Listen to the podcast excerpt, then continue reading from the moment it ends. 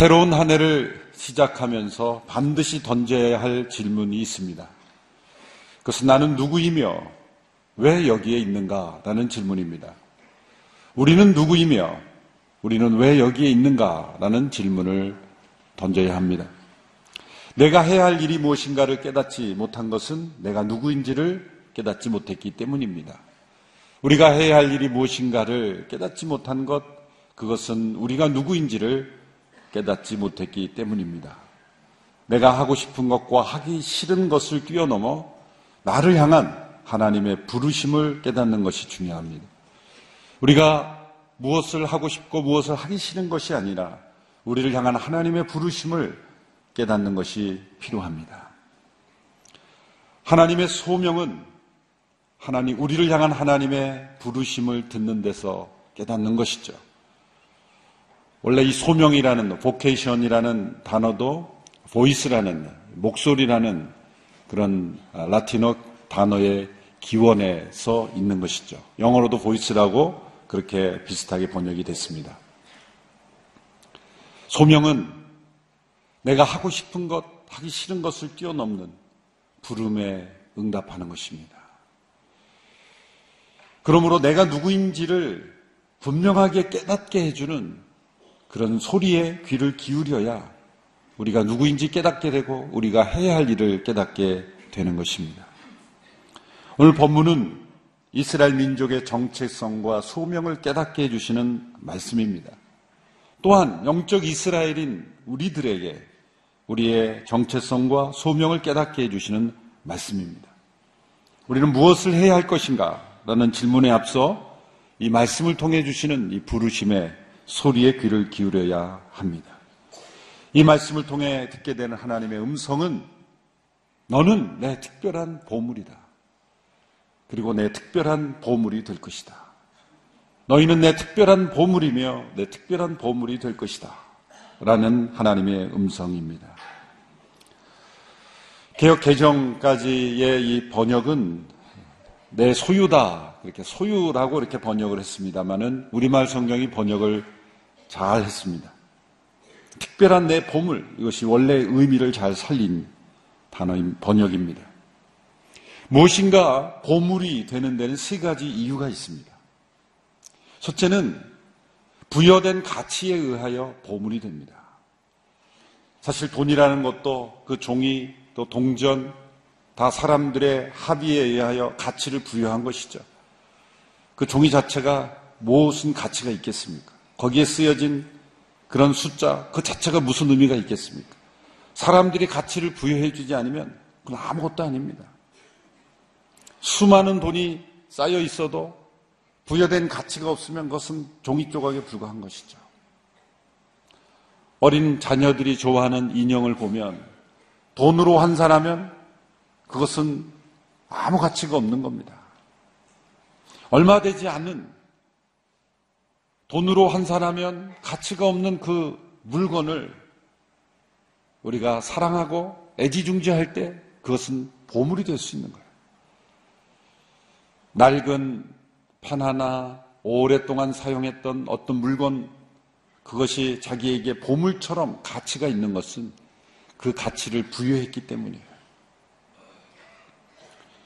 사람들은 가치 있어 보이는 것을 사랑하지만 그러나 가치가 없는 보이는 것도 내가 사랑하면 가치가 생겨나는 거예요. 사랑의 가치를 만들어내고 그 가치에 의해서 보물이 되는 것이죠. 두 번째 보물이 되는 이유는 지불된 가치에 의하여 보물이 됩니다. 한 나라의 역사에서 보물이라 하는 것은 오랜 시간 동안 보존된 것, 것 때문에 보물이 되는 거예요. 시간이라는 가치가 지불된 것이죠. 오랜 시간 존속했다는 것. 그것이 가치가 지불된 겁니다. 그 지불된 가치에 의하여 보물이 됩니다. 훌륭한 그림이 가치가 있는 것은 그 예술가의 창의력과 헌신과 노력이라는 것이 지불되었기 때문에 가치가 있는 것입니다. 얼마나 큰 희생이 지불되었는가에 따라서 더 귀한 보물이 되는 것이죠. 세 번째는 쓰여지는 가치에 의하여 보물이 됩니다. 얼마나 기묘하게 쓰임 받는가에 따라 보물이 됩니다. 부엌에 아무리 값비싼 돈을 주고 산 보물 같은 그릇들이 있어도 진짜 보물 같은 그릇은 쓰여지는 그릇입니다. 자주 쓰임 받는 그릇. 이것이 진짜 보물이죠. 어느 공동체에든 없어서는 안 되는 보물 같은 사람이 있죠. 많은 일을 감당하기에 그 사람이 없이는 공동체가 존속될 수 없고 그 조직이 움직여질 수 없는 그런 보물 같은 사람. 그것이 바로 쓰여지는 가치에 의하여 만들어지는 보물입니다. 하나님께서 이 이스라엘 백성들을 특별한 보물이라고 하시는 까닭은 이 세 가지 이유가 다 해당됩니다. 첫째로 하나님께서 이스라엘을 선택하심으로 이스라엘은 보물이 되었습니다. 그 선택은 은혜의 선택이요 무조건적인 선택입니다. 신명기 7장 6절에 7절의 말씀을 보면 중반부터 읽어보면 우리 같이 한번 읽어볼까요? 시작. 너희 하나님 여호와께서는 땅 위의 모든 족종들 가운데 너희를 선택해 그분의 백성, 그분의 소중한 기업으로 삼으셨다. 여호와께서 너희를 기뻐하시고 선택하신 것은 너희가 다른 민족들보다 수가 많아서가 아니라 너희는 오히려 민족들 가운데 수가 가장 적었다. 하나님께서 이스라엘을 택하신 것은 숫자가 많아서도 아닙니다. 그들의 IQ가 좋아서도 아닙니다. 그 어떤 가치가 있어서 그들을 보물이라 하신 것이 아니라 그들을 사랑하시고 그들을 선택하셨기 때문에 보물이 된 것입니다. 둘째로 하나님께서 이스라엘을 구속해 주심으로 그들이 보물이 되었습니다. 이사야 43장 4절의 말씀을 같이 읽겠습니다. 시작. 내가 내 눈에 소중하고 귀한 만큼 또 내가 너를 사랑하기 때문에 내가 너를 대신해 다른 사람을 내주고 내 목숨을 대신해 다른 민족들을 내주겠다. 이 말씀은 장차 오실 구원자를 통해 대속하시고 구속하실 것을 예언하신 것이죠. 하나님께서 사랑하시는 백성, 택하신 백성들이기 때문에 구속한다는 겁니다. 이 구속이라는 단어는 우리가 검찰에 잡혀 들어가는 그 구속이 아니죠.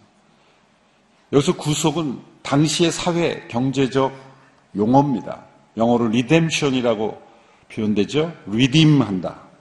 리딤이라는 단어를 가장 이 당시의 문화적 배경에서의 용어의 의미를 잘 설명하는 거예요. 구속자를 리디머라고 말합니다. 리디만다는 것은 다시 산다는 겁니다. 다시 산다.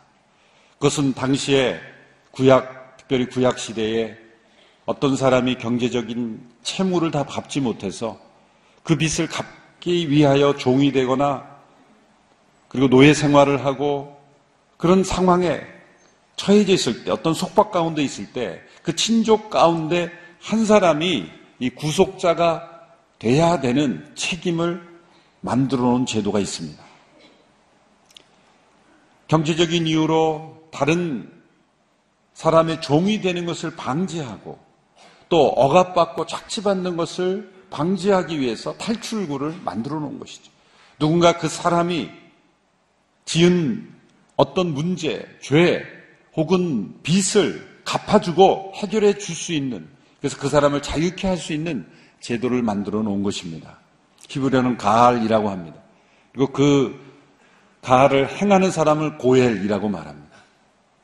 구약의 룻기를 보면 보아스가 그 나오미의 가정에 그 남편이 죽고 그 기업을 이을 수 없기 때문에 이 보아스가 룻과 결혼하면서 그 가정의 고엘, 구속자가 된 것이죠. 그런 그 당시의 사회, 경제적인 문화의 용어를 사용해서 하나님께서 이스라엘 백성들이 이집트에서 그들이 억압받고 착취받고 노예 생활에 그 얽매여 있을 때 그들을 구속하셨다라고 표현한 것입니다. 이스라엘을 구속하셨기 때문에 값을 지불했기 때문에 그들은 특별한 보물이 되는 것입니다. 출애굽기 19장 4절에 보면 그 구속하신 은혜를 독수리의 날개 얹어 날았다, 날았다는 그런 표현을 사용하죠. 19장 4절의 말씀을 함께 읽겠습니다. 시작. 내가 이집트 사람들에게 행한 일을 너희가 직접 보았고 독수리 날개 얹어 나르듯 내가 너희를 내게로 데려온 것을 보았다. 독수리 날개에 얹어서 나르듯이 그렇게 이루어진 출애굽을 통해 하나님은 그 백성들을 보물로 만드셨습니다. 근데 이스라엘이 보물인 까닭은 거기에 그치지 않습니다. 그들을 선택하시고 그들을 구속하신 이유는 그들을 진정한 보물이 되게 하시기 위해서입니다. 셋째로 보물이 되는 이유가 무엇이었습니까? 그것은 쓰임받는 가치에 따라 보물이 되는 거죠. 그들은 하나님께 이미 보물입니다. 그런데 오늘 본문 19장 5절에 6절에 보면 장차 앞으로도 너희들은 나의 특별한 보물이 될 것이다. 이렇게 말씀합니다. 모든 민족들을 향한 복의 통로로 사용하심으로 인해서 보물이 되게 하시는 거예요. 쓰임 받게 하심으로, 사용하심으로 그들을 보물이 되게 하신 거예요. 오늘 보면 5절, 6절을 다시 한번 읽어보시겠습니다. 시작. 그러니 이제 내가 너희가 내게 온전히 순종하고 내 언약을 지키면 너희는 모든 민족들 가운데 특별한 내 보물이 될 것이다. 온 땅이 다 내 것이지만 너희는 내게 제사장 나라 거룩한 민족이 될 것이다. 너는 이 말을 이스라엘 백성들에게 전하여라. 모든 민족들 가운데 내 특별한 보물이 될 것이다. 모든 민족이 하나님의 소유이지만 하나님께서는 이스라엘을 보물로 선택하신 것은 단지 부여된 가치에 의하여 보물이 되고 선택받은 그 부여된 가치, 구속하신 그 지불한 가치에 의하여 보물이 되었어도 세 번째 진정한 보물이 되는 것은 바로 쓰임 받는 보물이 되는 것입니다. 하나님께서 이스라엘을 택하시고 구속하신 목적은 쓰임 받는 보물이 되게 하시기 위해서이다. 그 구체적인 내용이 6절에 나오죠. 내게 대하여 제사장 나라 거룩한 민족이 될 것이다. 제사장이란 하나님과 사람 사이에 다리가 되는 겁니다. 하나님을 대신해서 인간에게로 가는 것이고 인간을 대신해서 하나님께로 가는 중지자의 역할, 하나님을 인간에게로 모셔가고 사람을 인간, 하나님께로 데리고 가는 그런 역할을 하는 것입니다. 그렇게 쓰임 받는 제사장이 될 때 특별한 내 보물이 될 것이다. 라고 말씀하시는 거죠. 그러기 위해서는 조건이 있습니다. 거룩해야 하는 것입니다. 그 거룩은 어떻게 이룹니까? 하나님의 말씀에 순종할 때, 주님의 언약을 지킬 때 거룩해지는 것이죠. 거룩한 만큼 쓰임 받는 것입니다. 이제 우리에게 적용해 보면 우리는 영적 이스라엘로서 이스라엘 받은 이 소명을 그대로 이어받은 사람들입니다. 하나님께서는 교회를 특별한 보물이 되게 하십니다. 교회가 하나님께 보물인 까닭도 이 세 가지 이유가 그대로 적용됩니다. 첫째로 교회는 하나님의 선택받은 백성들이기 때문입니다. 에베소서 1장 4절에서 5절의 말씀을 같이 읽습니다. 시작. 하나님은 세상이 창조되기 전에 그리스도 안에서 우리를 선택하셔서 사랑 가운데 그 앞에 거룩하고 흠이 없게 하셨습니다. 하나님은 그분의 기뻐하시는 뜻을 따라 우리를 예정하셔서 예수 그리스도로 말미암아 하나님의 양자가 되게 하셨습니다. 그리스도 안에서 우리를 선택하신 그 가치로 인하여 우리는 보물인 겁니다. 하나님께서 우리를 창조하셨고 그리고 그리스도 안에서 우리를 선택해 주셨기에 우리 모두는 하나님의 보물인 것입니다. 창조하신 사람들이 하나님을 경외해야 될 사람들이 하나님을 떠나 배역하고 하나님을 떠나 있었으나 하나님은 사랑하시기에 찾아오셔서 택하신 거예요. 이 하나님의 선택이 없다면 우리는 이 자리에 와 있을 수 없어요. 우리가 이 자리에 와 있는 것 나의 선택이 아니라 하나님의 선택입니다. 하나님이 우리를 택하여 주시지 않았다면 우리는 이 자리에 있을 수 없는 거예요. 둘째로 교회는 그리스도 안에서 구속받은 사람들에게 또한 보물인 것입니다. 에베소서 1장 7절의 말씀 우리 같이 읽습니다. 시작. 그리스도 안에서 우리는 하나님의 은혜의 풍성함을 따라 그분의 피로 구속 곧 죄사함을 받았습니다. 이스라엘은 출애굽 사건으로 구속을 받았고 우리는 그리스도의 십자가로 구속을 받았습니다. 우리 우리가 보물이 되게 하기 위해서 예수님의 생명의 피값을 지불하셨습니다.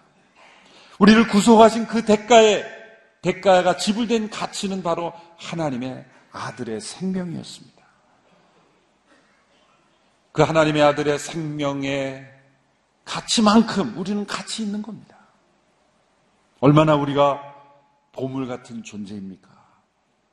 우리를 창조하셨고 하나님을 떠났지만 우리를 택하여 불러주시고 그 아들의 생명을 지불하기까지 우리를 사랑하셨습니다. 그래서 우리는 보물입니다. 그러나 거기에 머무르지 않습니다. 세 번째로 교회는 열방을 위한 복의 통로로 쓰임 받음으로써 특별한 보물이 될 것입니다.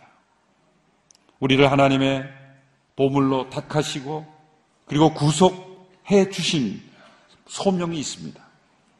보물로 부르심을 받았으니 이제 보물처럼 쓰임 받아야 하는 것이죠. 모든 민족들 가운데 자사장 공동체로 쓰임 받아야 하는 것입니다. 모든 민족들에게 하나님의 은혜의 복음을 전해서 축복의 통로로 쓰임 받아야 하는 것입니다. 더 많이 쓰임 받을수록 더 귀한 보물이 되는 것입니다.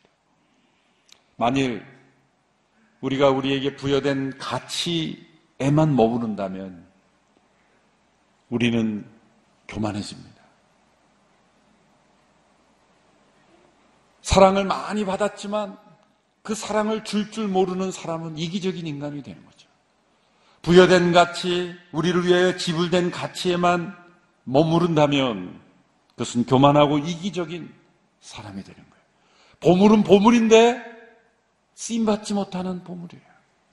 진짜 특별한 보물이 되지 못하는 거예요. 헌신 안 하면 보물이 아니다. 그렇진 않습니다. 우리가 헌신하지 않아도 하나님 우리를 보물 같은 존재로 여기세요. 문제는 특별한 보물로 쓰임받지 못하는 보물이에요. 진짜 보물은 쓰임받는 보물입니다. 쓰임받는 보물이 되어야 그 은혜와 복이 흘러가야 가서 진짜 보물이 되는 거예요. 베드로전서 2장 9절에서는 이 출애굽 19장의 말씀을 이용해서 우리에게 적용해 주시고 있는 겁니다. 어떻게 쓰임 받는 보물이 되는가? 베드로전서 2장 9절의 말씀을 같이 한번 읽겠습니다. 시작. 그러나 여러분은 탁하신 족속이요 왕 같은 제사장들이요 거룩한 나라요 그분의 소유된 백성이니 이는 여러분을 어둠에서 불러내요 그분의 놀라운 빛으로 들어가게 하신 분의 덕을 선포하게 하기 위한 것입니다. 앞부분은 출애굽기 19장 5절 6절을 인용했고 뒷부분은 우리에게 적용한 것입니다. 우리를 택하시고 왕 같은 제사장으로 불러주시고 거룩한 나라요 그의 소유된 백성이 소유가 보물이라는 의미죠. 우리를 보물로 삼아 주신 까닭은 우리를 어두운 데서 불러내어 빛으로 되게 하신 그 하나님의 아름다운 덕을 선포하고 선전하게 하려 하심이라. 그러므로 우리가 특별한 보물이 되는 쓰임 받는 보물이 될 수 있는 것은 우리를 어둠에서 빛으로 인도하신 하나님의 그 덕을 기이하신 은혜를 선포하고 선전하고 전하는 것입니다. 교회는 모든 민족들에게 하나님의 덕을 선포하는 사명으로 부르심을 받았습니다. 우리의 행함을 따라 우리를 대하지 아니하시고 은혜로 우리를 대하시는 그 하나님의 사랑에 덕을 전하는 것입니다. 우리를 위하여 그 아들의 생명을 아끼지 아니하고 내어 주신 그 지불하신 사랑, 그 지불하신 가치, 우리가 얼마나 가치 있는가를 보여주신 하나님의 덕을 전하는 것입니다.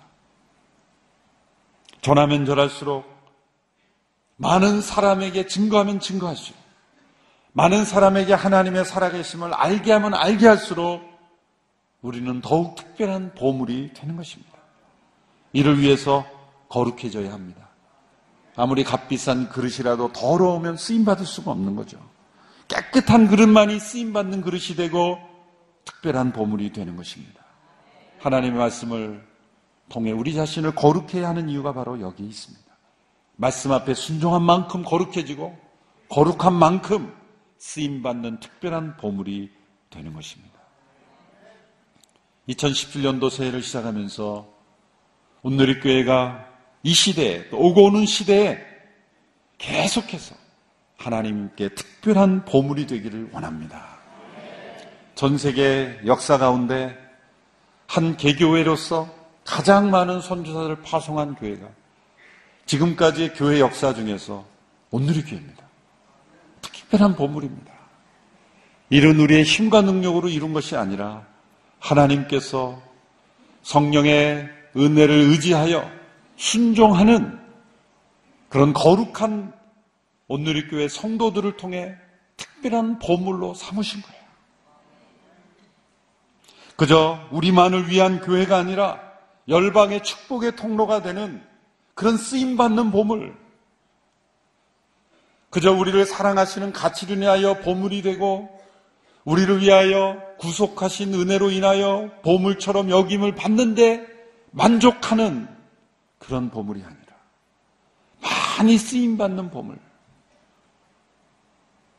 그래서 하나님께서 하나님 나라에 요긴하게 사용하시는 보물이 되는 것. 이것이 온누리교회의 소명이고 지금까지 이루어져 왔습니다. 한국교회 최초의 중국 선교사셨던 고 방지일 목사님의 좌우명은 무엇입니까? 녹슨 인생이 되기보다 달아 없어지는 인생이 되겠다. 수많은 교회도 녹슬어가는 교회가 되고 있습니다. 오늘의 교회는 달아 없어지는 교회가 되겠다. 하나님께서 많이 사용하셔서 그래서 쓰임 받는 보물, 그런 보물 같은 교회가 되기를 원합니다. 세상의 보물은 금고에 가둬놓고 전시관에 가둬놓고 아무도 그 다가오지 못하게 하는 것이 보물입니다. 가치가 있을수록 가둬놓습니다. 그러나 하나님 나라의 보물은 수많은 사람들에게 증거되고 전해지고 쓰임 받는 것이 보물입니다. 오늘의 교회가 지금까지 온 열방에 제사장 공동체가 되어서 거룩한 백성이 되어서 보물처럼 쓰임 받았습니다. 우리 후세들에게도 보물처럼 쓰임 받는 공동체를 물려줘야 합니다. 이것이 우리의 소명입니다. 우리만 헌신했다가 아니라 우리 자손들도 그렇게 쓰임받는 보물이 되도록 우리가 그 소명을 이어가는 것, 이 사명이 우리에게 있다고 믿습니다. 그래서 오늘의 교회 새해 첫 주일, 두 번째 주일은 중요한 거예요. 우리의 정체성을 확인하는 것입니다. 우리가 얼마나 가치 있는 존재인가, 우리를 위해서 얼마나 값비싼 가치가 지불되었는가, 그리고 우리가 얼마나 쓰임받아야 하는가. 하나님께서 우리를 사용하실 것입니다. 하나님의 축복의 통로가 되기로 작정하고 드려지면 하나님께서 우리를 통해서 모든 부의 원천이시며 모든 힘의 원천이시며 그리고 모든 만물의 주인이신 하나님께서 우리를 마음껏 사용하실 때 우리는 정말 기묘한 보물이 될 줄로 믿습니다. 기도하겠습니다. 하나님 아버지 우리 오늘의 교회를 보물 삼아 주심을 감사합니다. 우리 모든 성도 한 분한 한 분을 보물로 불러 주심을 감사합니다. 쓰임 받기를 원합니다. 기묘하게 주님께 사용되기를 원합니다. 열방을 위한 복의 통로로 불러 주셨사오니 부르심에 합당한 제사장 공동체로 쓰임 받게 하여 주시옵소서. 전 세계에 사역하고 있는 908명의 선교사님들을 후원하고 지금까지 그 사역을 이루어갈 수 있는 귀한 보물처럼 쓰여지는 교회가 되게 하신 것을 감사합니다. 더 귀하게 쓰임받게 되기를 원합니다. 아름답게 사용하여 주시옵소서. 예수님의 이름으로 기도하옵나이다. 아멘.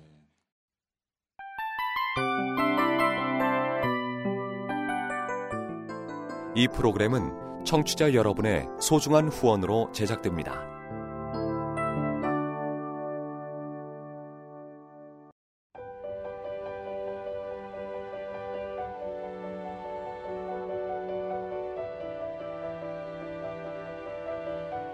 세상에는 수많은 교회들이 있지만 더 깊이 있는 말씀 강해를 찾기 위해 크기로만 교회를 선정하지 않습니다. 보다 좋은 영적 콘텐츠를 더 많이 나누기 위해 방송비를 받지 않습니다. 1년 365일 복음만 전하고 싶어서 우리는 광고를 하지 않습니다. 온누리의 복음을 땅끝까지 CGN TV와 함께 땅끝 선교사가 되주세요